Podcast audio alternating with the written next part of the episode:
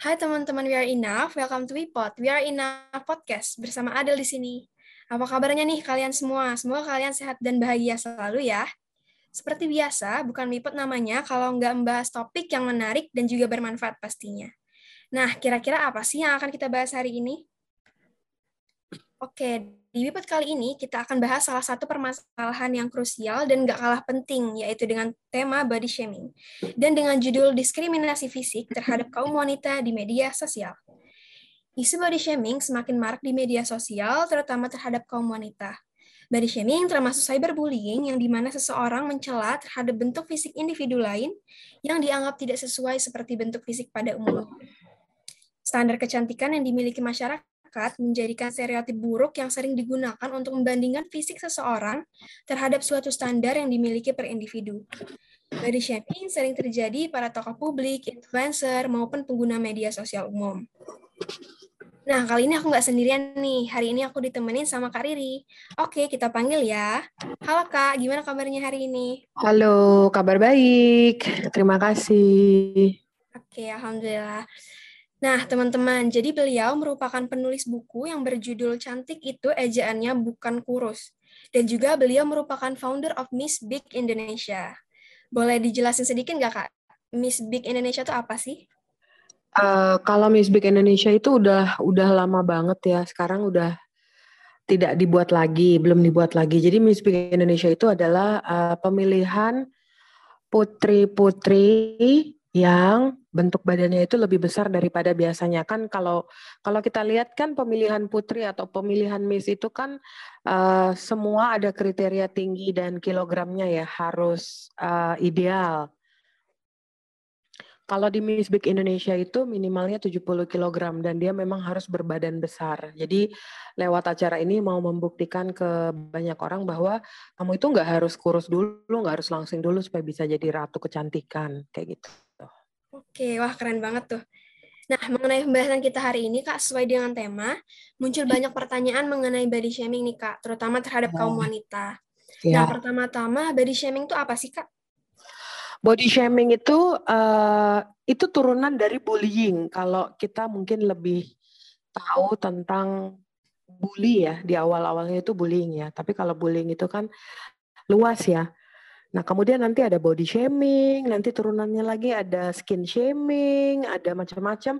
Tapi kalau body shaming itu udah jelas uh, menjelekkan fisik orang lain gitu. Jadi kalau misalnya kita ngelihat fisik orang lain tidak sesuai dengan apa yang kita mau, apa yang kita pikirkan atau bentuk ideal menurut kita, kemudian kita shaming gitu. Kita ya hampir sama dengan itu bullying ya, jatuhnya bullying tapi uh, untuk bentuk tubuh.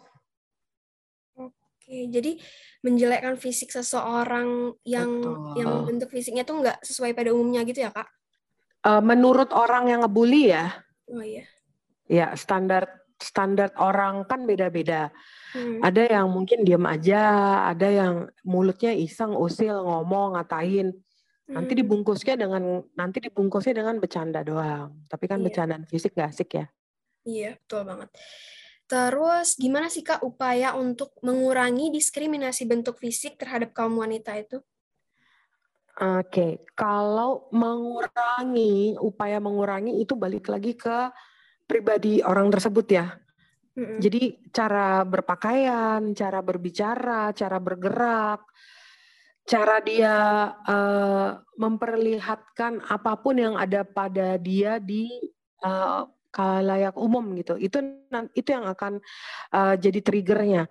Jadi kalau kalau misalnya dia pandai membawa diri, kalau dia tahu apa yang dia pakai, itu bisa mengurangi body shaming. Hmm. Dan kita juga harus berani ngomong ya, kan sekarang zamannya media sosial.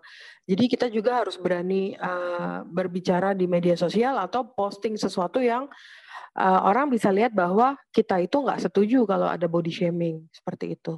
Iya betul banget kak. Terus apa sih kak hal yang tepat dilakuin apabila kita, apabila ada yang terkena body shaming? Kalau kena body shaming sebenarnya satu yang paling yang paling mudah tapi paling susah juga dilakukan oleh banyak kebanyakan orang adalah ngomong langsung bahwa nggak suka. Hmm. Tapi kan kebanyakan orang nggak enakan. Iya betul kayak aduh nggak enak dia A, aduh nggak enak dia B, aduh nggak enak dia C. Jadi lebih banyak nggak enaknya daripada nggak enak ke diri sendiri. Lebih banyak nggak enak ke orang lain. Jadi kalau pertanyaannya tadi uh, gimana caranya langsung ngomong itu yang pertama. Yang kedua kalau kamu nggak bisa ngomong, kamu takut, kamu harus datang ke uh, orang terdekatmu yang memang bisa membantu kamu menghadapi body shaming.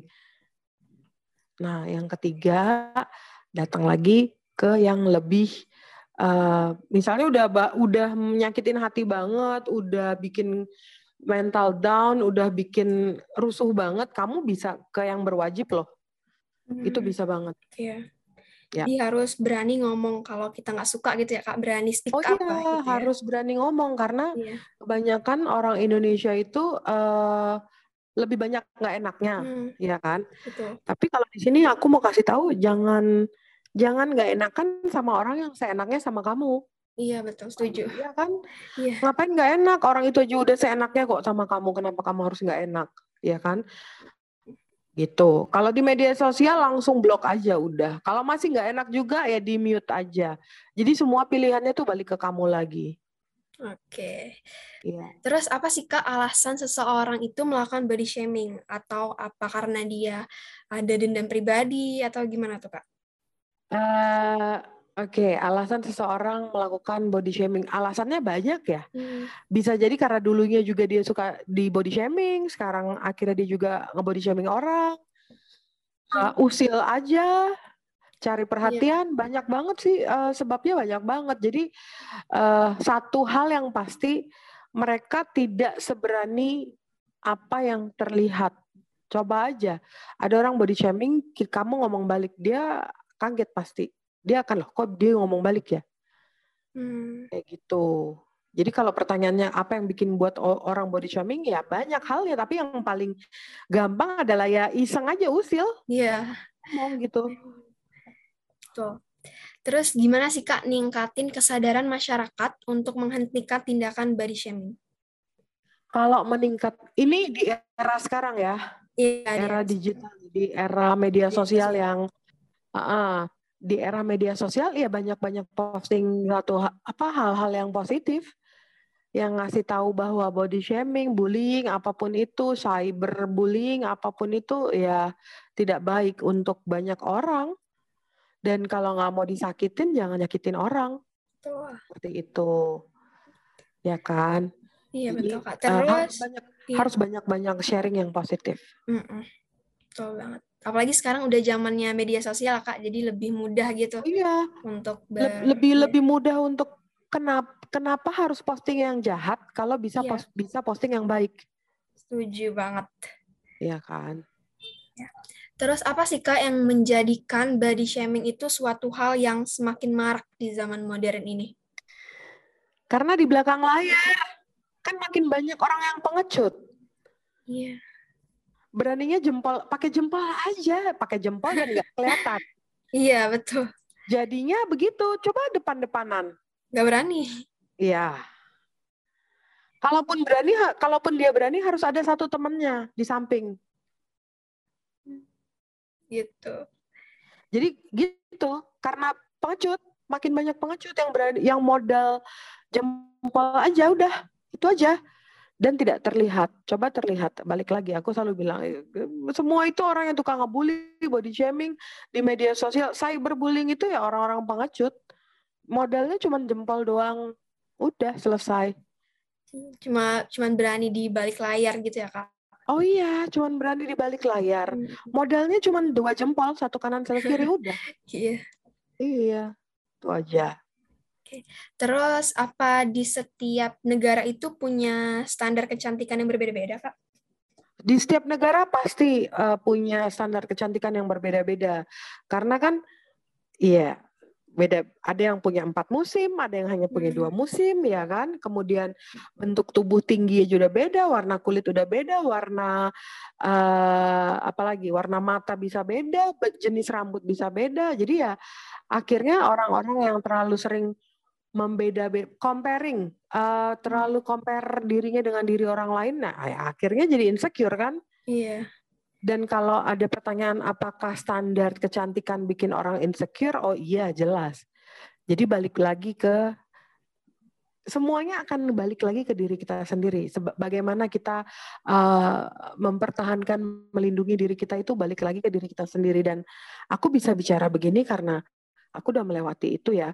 Bukan aku akan ngomong, wah kalau aku bisa kalian bisa, belum tentu. Tapi kalian bisa mencoba, kalian bisa belajar, ya kan? Sekarang kan bukan masalah bisa atau nggak bisa, mau atau nggak mau. Itu. Ya, terus apa standar kecantikan merupakan salah satu faktor utama body shaming seseorang, Kak? Hmm, kalau standar utama enggak ya, ada faktor-faktor lain sih. Enggak hmm. hanya standar kecantikan. Bagaimana lingkungan yang paling awal itu di dalam lingkungan keluarga. Bagaimana cara satu anak ini dibesarkan, kemudian bagaimana kemudian yang kedua tuh udah pasti di sekolah. Udah gitu ketiga nanti di lingkungan dia bergaul. Kayak hmm. gitu aja nanti kalau dia besar di lingkungan pekerjaannya ya kan di di di lingkaran-lingkaran itu aja tapi yang paling kecil kan keluarga. Jadi uh, kalau standar kecantikan itu bukan utama penyebab body shaming. Salah satu penyebab body shaming iya. Oke. Okay. Tapi ketika kamu datang dari satu lingkungan yang sehat, yang ngajarin kamu bahwa kamu itu berharga, body shaming pasti bisa dilawan. Betul banget. Oke nih Kak. Nah, udah gak kerasa banget Kak, kita udah di penghujung acara nih. Udah ya. banyak banget ilmu yang udah kita dapat dari awal sampai sekarang. Semoga teman-teman semua bisa mengambil hal positif dan dapat diimplementasikan di kehidupan sehari-hari.